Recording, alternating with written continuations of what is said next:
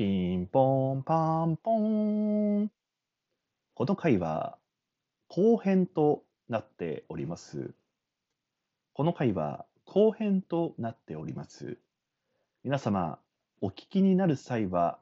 ぜひ前編の方から聞いていただけますと幸いです。よろしくお願いします。白黒ハンガーのちょっと隙間に放送局。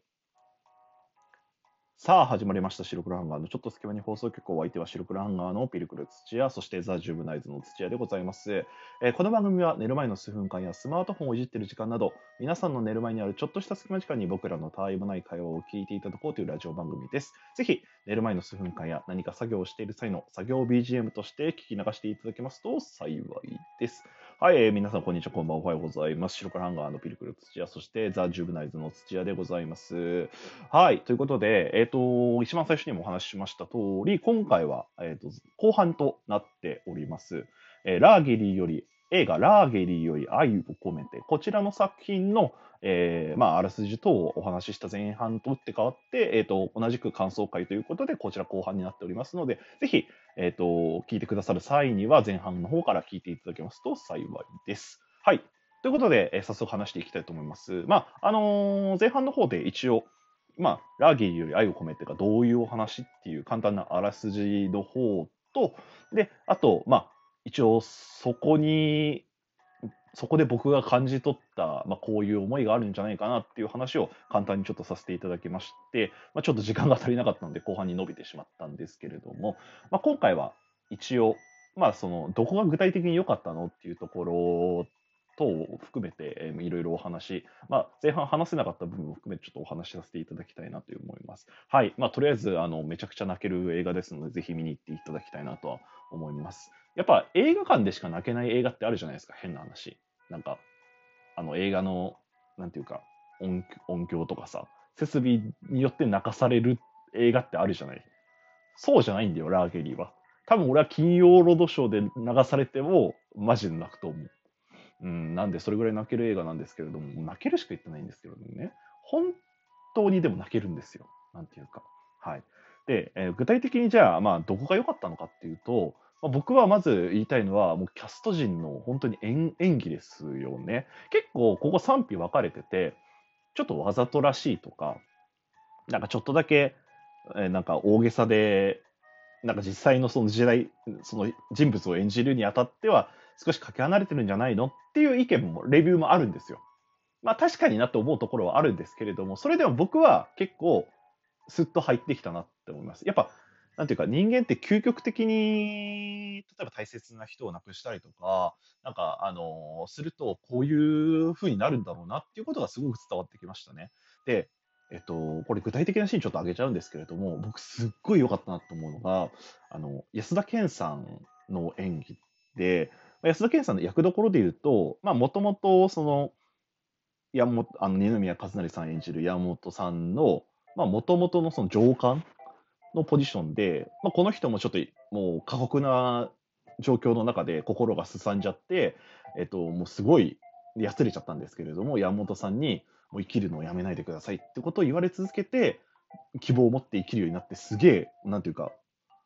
もう顔も生き生きとした顔になるんですよ。その、そそのなんか対比もすごくいいですし、やっぱなんか山本さんの上官で一番山本さんのこと知ってるんで、なんかなんかみんなを取り仕切るちょっとリーダー的な存在になるんですよ、最終的に。で、そこで、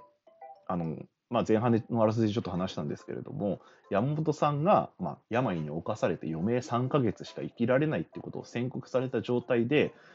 まあ、その話しその主要メンバーでちょっと話し合って、山本さんに衣装を書こう、衣装を書けっていうことを伝えなければならないっていうことになった時に、あの、その主要メンバーの中で、これどどうするかみたいな、どうやって伝えようかみたいな話になった時に、まあなんていうか、その、安田健さん演じる上官の、まあ、原さんっていうんですけど、原さんが山本さん、山本君に意思を、意思を書くように伝えましょうっていうことを、まあ、その主要メンバーに言うんですよ。そしたら、その桐谷さん、桐谷健人さん演じる、まあ、山本さんに、この人も山本さんに救われたんですけれども、その人に、お前それがどういう意味か分かってんのかっていうことを言われるん言うん言うんです、言われるんですよ。桐谷健人さんに。それに対して、その、原さん、安田健さん演じる原さんが、あの、意味がわかんないで言ってると思いますかってことを言うんですよ、一言だけ。もうその演技が僕は、もうすごく、まあ、好きでというか、グッときて、なんか、その、やっぱ、リ原さんはね、リーダーであるがゆえに、山本さんのこと一番考えて、どうすればいいかって、やっぱもがき苦しんだ末でその衣装を書きなさいっていうことを多分伝えたと思うんですよ。それを、そのいろいろ考えた末のこの決断を、もうどういうことか、もう私が一番よく分かってるよっていうことを、直接な言葉ではなくて、その言い方だったり雰囲気で伝える、その演技がすごくグッときましたね。もうぜひこのもう該当場面だけでもいいんで見てほしいんですけれども、本当にその一言で、その原さんが持っていた葛藤っていうのが全て伝わるような、本当に演技でしたね。まあそんな、そんな場面がなんかたくさんあるんですよ、本当に。なんか言葉だけではなく、あのー、まあ、表情だったりとか雰囲気だったり言い方だったりとかそういったもので、まあなんていうか演劇的な話をで言うと、その、なんていうか、行間を読むっていうんですけど、行間を読んだ表現っていうのがすごくあって、なんかシンプルに役者陣が本当にうまかったなって思います。北川景子さんもすごく素敵でしたしね。本当に山本さん、大きな家に待ってるんですよ、北川景子さんは。奥さんだから。で、子供たちとかにね、あの、いやもう、お父さんは帰ってこないから、もう諦めようよ、みたいなこと言うけど、もうすごい、笑顔で、いや、あの人は絶対帰ってくる、約束破ったことないもんってこと言うんですよ。その、なんていうか、もう信じて、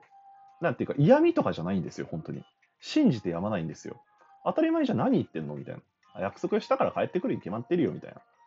そこがね、なんていうか、けなげでね、その演技もすごく良かったなって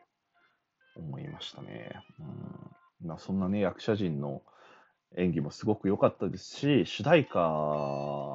が、あの、ミセスグリーンアップルが歌っているソランジっていう曲なんですけど、これ曲もちょっと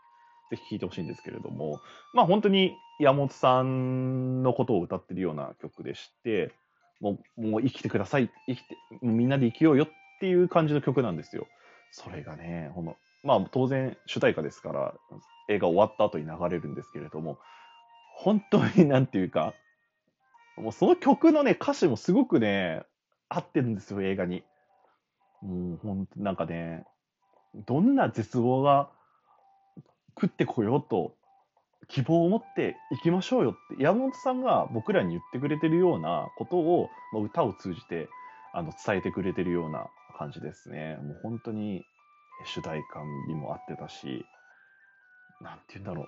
もう全てが完成された映画って超上から目線ですけれど、めちゃくちゃ面白かったですね、とにかく。うん、めちゃくちゃ面白かったですし、めちゃくちゃ泣きましたね。なんか、まあ前半にもちょっとまとめで、まとめみたいな感じで話したんですけれども、この映画見て、なんか何をするにしてもですよ、本当になんかやっぱ落ち込むこととか辛いことって絶対人生であるとは思うんですけれども、まあそれでもなんか生きなきゃな、必死に頑張って生きなきゃなっていうことを思いましたね。うん、なんか、月並みの言葉ですけれども、あの、希望を持って生きようって思いましたね。うん、いや、これさ、なんか言ってること普通すぎてさ、いやいや、そんなん、なんかどの映画でもよくあるでしょみたいなこと 言われるかもしれないですけど、本当にね、ラーゲリより愛を込めては、その、そ、そこしか言わないけど、それをすごく洗練されて、洗練された表現で伝えてくれてるなって思いました。今の日本人に本当に必要な映画だったのかなって僕は思いましたね。うん。なんで、ぜひ、あの、ちょっともう12月9日公開なので、もうもしかしたらね、結構見られないくなってくるか、もうやってないかなっていう感じなんですけれども、ぜひ、あの、まだ劇場で、近くの劇場でやってるとか、えっ、ー、と、いう方が、方はね、ぜひ見に行ってください。本当に、あの、2022年一番泣いたかもしれんって僕冗談で言ってましたけど、ガチでそうだと思います。2022年一番泣いた作品になるんじゃないかなって個人的には思ってますので、あの、本当にぜひ劇場で見ていただけますと幸いです。よろしくお願いします。はい。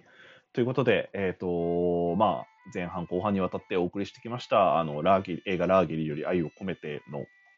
まあ、感想、レビューっていう感じなんですけれども、まあ、あのー僕映画、そん、なんか、まあ、結構見るっていう話をしたんですけれども、本当に、いろんな映画見て、映画で割と泣くじゃなく、涙もろい方ではあるんですけれども、まあ、僕も弟も、弟から僕紹介されたんですけど、僕のも、僕も弟も、あの、すごく、えっ、と、もう本当に後半ボロボロ泣いたような作品なので、ぜひ見ていただけるとありがたいなって思います。ぜひ感想とか、まあ見たよっていう方いましたら感想とか送ってくれると、なんか共感したりとかもできるのかなと思いますので、ぜひ、あの、見ていただけますと幸いです。はい。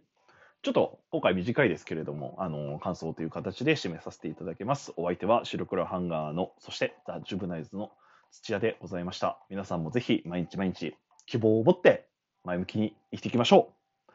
じゃあねー